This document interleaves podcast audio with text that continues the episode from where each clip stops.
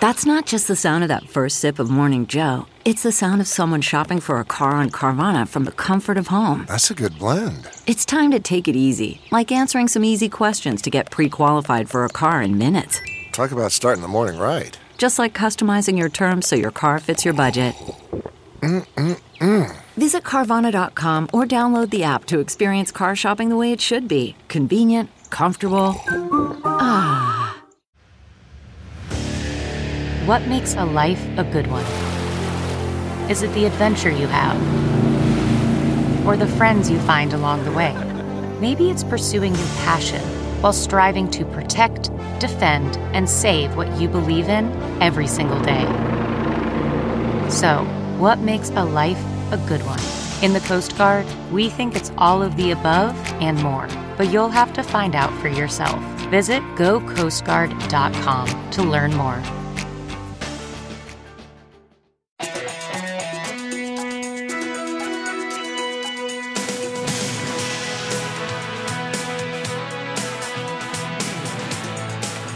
Hollywood and Levine. I am Ken Levine, your podcast host. This is episode 147, and it drops on Halloween.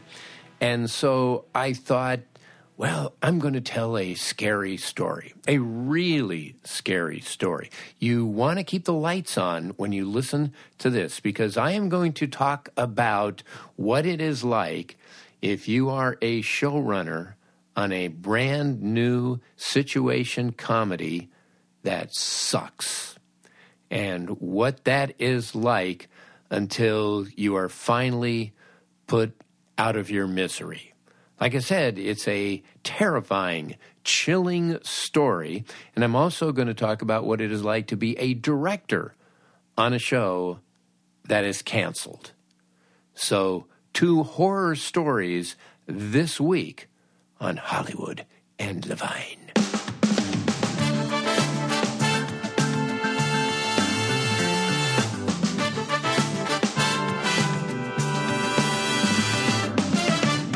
Now that the fall season is beginning to settle in and we're starting to really get a sense of the winners and losers, here is what it's like behind the scenes if you're on one of those new shows that's in trouble. Now, this is from a showrunner's perspective on a comedy, okay? The actors, I'm sure, have their own hell, but this is my podcast. And so this is what it is like if you are the showrunner of a bomb. Well, first of all, back in May, you know, when the show gets picked up and you're on the fall schedule, even though you're up against a top 10 show, still everything is just lollipops and roses. It's fantastic.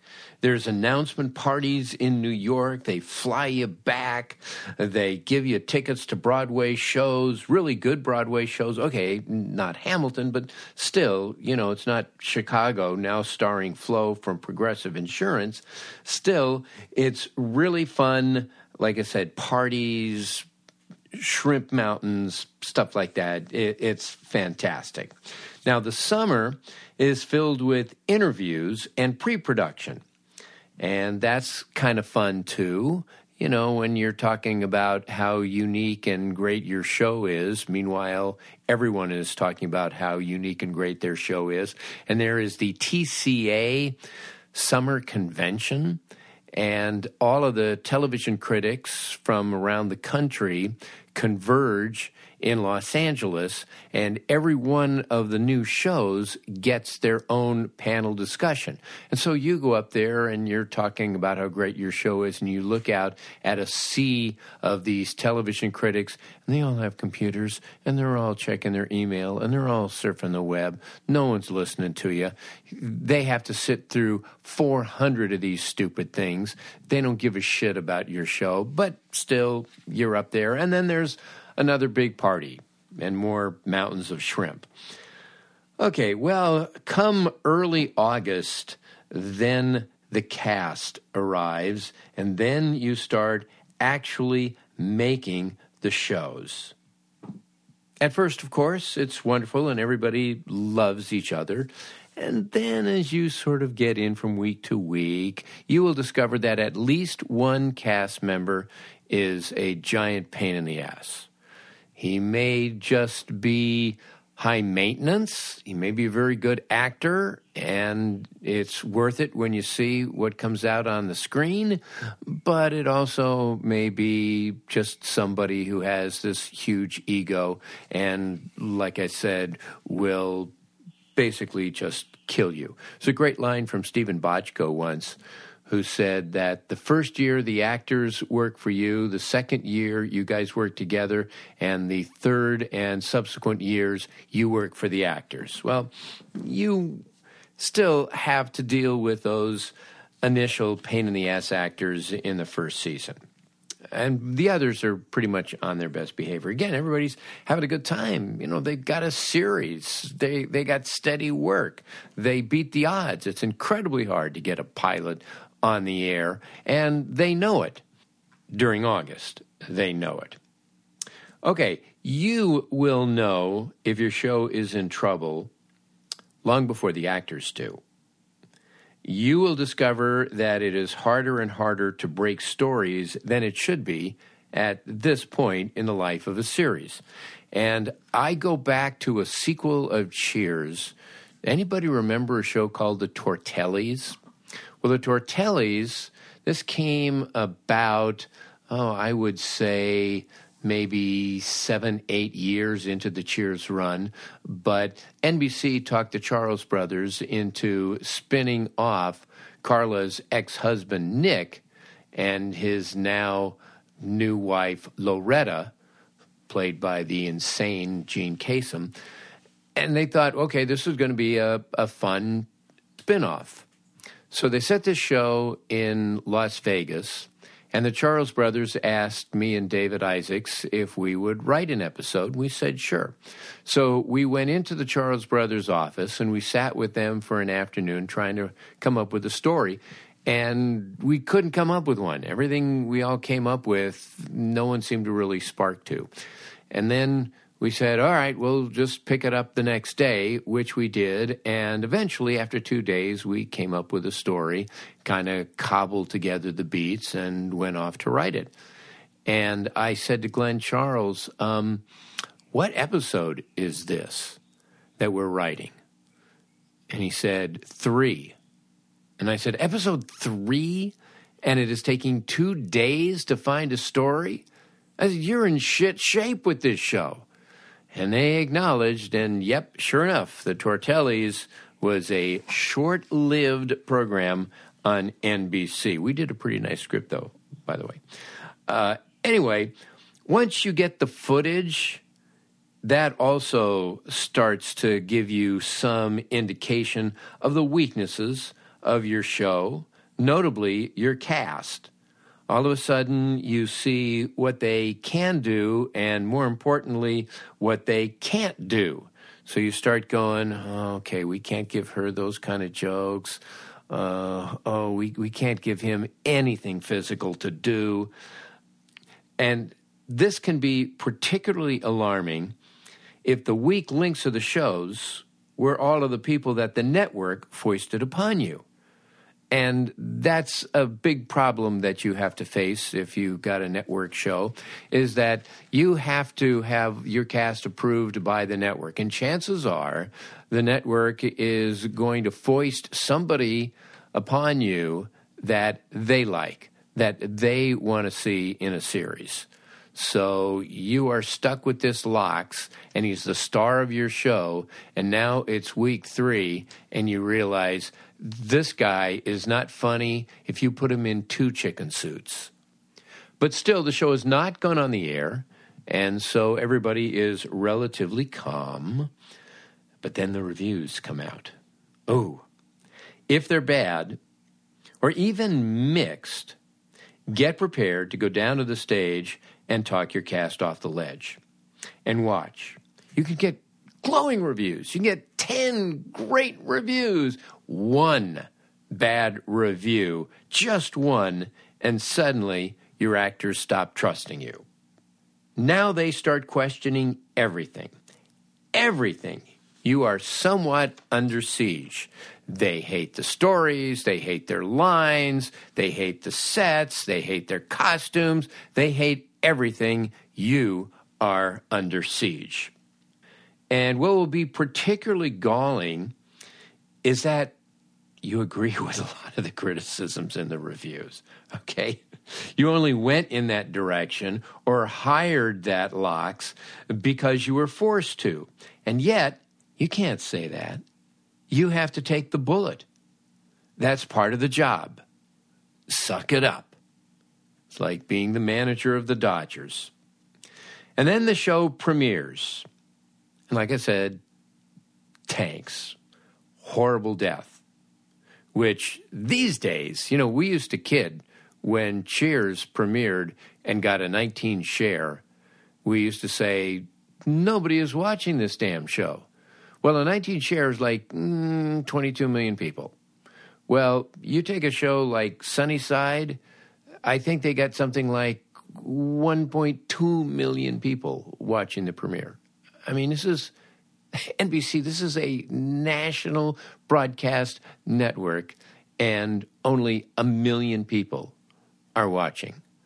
I mean, a million people are probably watching Bravo. I mean, they're probably watching Cupcake Wars. And you're NBC and you have a show, an expensive show, and you're getting a million and change to watch its premiere. Okay? Nobody is watching. Well, once those ratings come out, of course, now your actors go batshit. After all, it's their faces up there, and I get that. You know, they consider bad ratings a personal rejection by America. okay? Because when there's like 300 million people out there and only 1 million watch you, yeah. Okay, you can understand their distress. And if your show features a big name star, then you are really in the ninth ring of hell. You go down to the stage and you do your best to reassure them all, but good luck. Now you start getting the calls. Calls from the actors wanting to come into the office and talk about their characters calls from the managers and agents for the actors claiming you're not servicing their clients. At least one cast member will cry in your office. Hopefully, it's an actress. Now, the network and studio descend upon you like locusts at this point. If you thought you got notes before, just wait. Now it is a constant barrage of mandatory suggestions. And remember, too, that every outline had to be approved by the network and was. Every draft had to be approved by the network and was. But suddenly they look at you like you killed their dog. It's not their fault at all. It's all you. So now they have a blizzard of suggestions and you have to execute them all.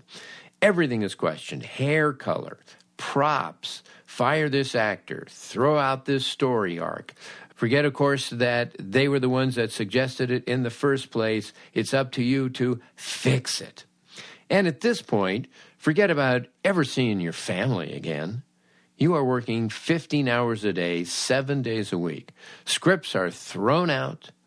There's a level of tension on the stage that you can cut with a knife. You go down for a run through, and the cast is glaring at you. Everything is second guessed. The show's ratings for week two and three come out. They're no better. And you talk about, well, the live plus three, and well, maybe people are going to watch this show 30 days after it premieres. They're not. They're not. It's a bomb. There's a lot of rationalization you know, uh, we were hurt by the baseball playoffs. Uh, oh, we have a bad time slot. Uh, uh we didn't get enough promos. Um, uh, they didn't air us in Salt Lake City. Uh, you know, we're going to come way back once they see the show, once they sample it, because the people who have sampled it love it, and they're going to tell their friends we're going to have great word of mouth, and by November we're going to be a hit. No, no it, it's it's down.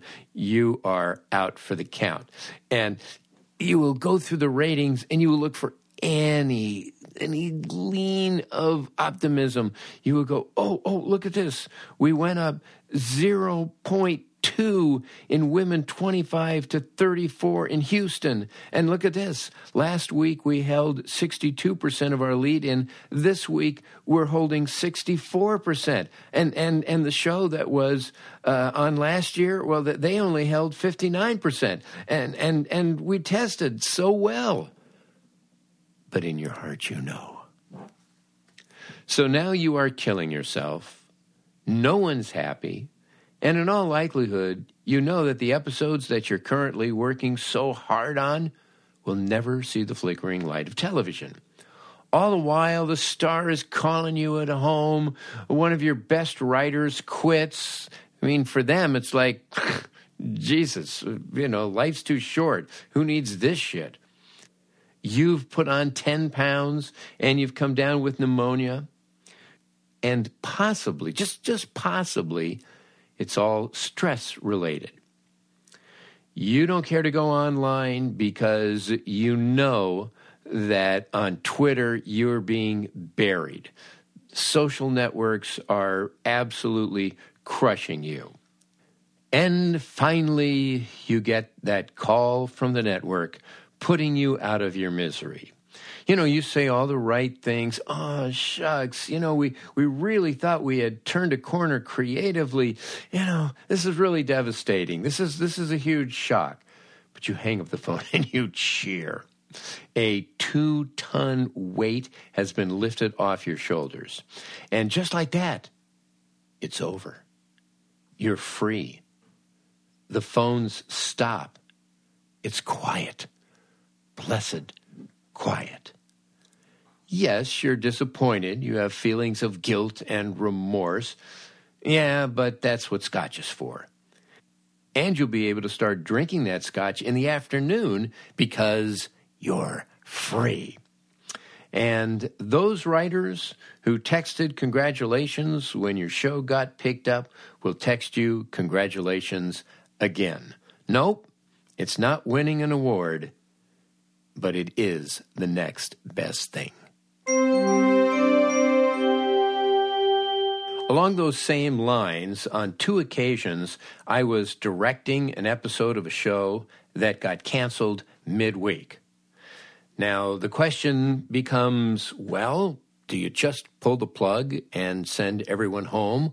Or do you drag the dead horse across the finish line just to shoot it? Do you complete the episode? And most of the time, you try to complete the episode. I mean, after all, the show is budgeted for it already. And if you don't do the episode, you save the studio money. Do you really give a shit about saving the studio money? No, of course. Except it's clearly a thankless exercise. And at the end of the day, it really comes down to the stars and whether they decide they want to go through it. Now, in both occasions, I had really good stars. In one case, it was almost perfect, and Nancy Travis was the star. And this was unlike my previous scenario of the new show that is constantly in trouble and gets canceled mercifully. In this case, we were in our second season and we were all crushed when the show got canceled. This was episode 34 we were making. On the other hand, the other show that I was directing that got canceled was a first season flop called Encore Encore, starring Nathan Lane. And here's the thing Nathan Lane had 42 other projects he could go to on Broadway or whatever. And he decided, no, let's make the episode. Nancy Travis came to the same conclusion. And for Nathan, he said, and it's really true, we're doing this for the crew. Because if we pull the plug now, then all the camera guys don't get paid for the week, and all the boom operators and best boys and jobs I have no idea what they're doing. Just a bunch of guys running around with walkie talkies named Dave. But for the sake of the crew, so that they have at least one more paycheck, we'll go through it. And so we did. We're continued throughout the week. but now people are crying. They're constantly on the phone to their agents. Is there something else that they could possibly do? Is there any other jobs out there? And yeah, everyone is like walking around moping. Some people are crying. And then you go, okay, let's do comedy. and we did. Then you came to show night. In both of these cases, it was a multi camera show shot in front of a live studio audience. And at this point, I had to give the speech to the actors, which was look, this probably won't get on the air. We know that. But a long time ago, you wanted to be an actor and your desire to be an actor was not so much to make millions of dollars or to be seen by millions of people, but because you just got a satisfaction, a joy out of performing. So tonight, go back to those early days and just think you have a chance tonight to perform in front of 200 people. You have a chance to do a comedy and have people laugh. Forget about the fact that the show is canceled. Forget about the fact that the studio wants you to clear out your dressing room in 24 hours.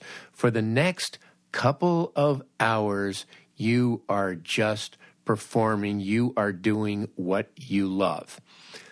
And you know what? It worked because both shows neither of which aired, really turned out well, and the actors really rose to the occasion. And I actually thought from Encore, Encore, and I directed a bunch of episodes of that series, that final episode was Nathan Lane's very best. And that'll do it for this very scary edition of Hollywood and Levine. Our thanks, as always, to Adam and Susie Meister Butler, Howard Hoffman, John Wolford, Bruce and Jason Miller. If you want to get a hold of me, you know my email address by now, HollywoodLevine at Outlook.com. Again, that's HollywoodLevine at Outlook.com. I am on Instagram, Hollywood and Levine, and you can follow me on Twitter at Ken Levine. Other than that, please subscribe if you haven't. I could use a five star review, and a lot of people have been very nice and have actually written reviews, and those are very helpful. I read them, by the way, and I'm proud to know me when I do read some of those, but like I said, I really do appreciate it. And so if you have a couple of minutes, uh, you might want to do that. Hey, this is better than plugging my books or asking you to buy something. Anyway, that will do it for this edition of Hollywood and Levine, episode 147. And I will talk to you again next week. Hollywood and Levine.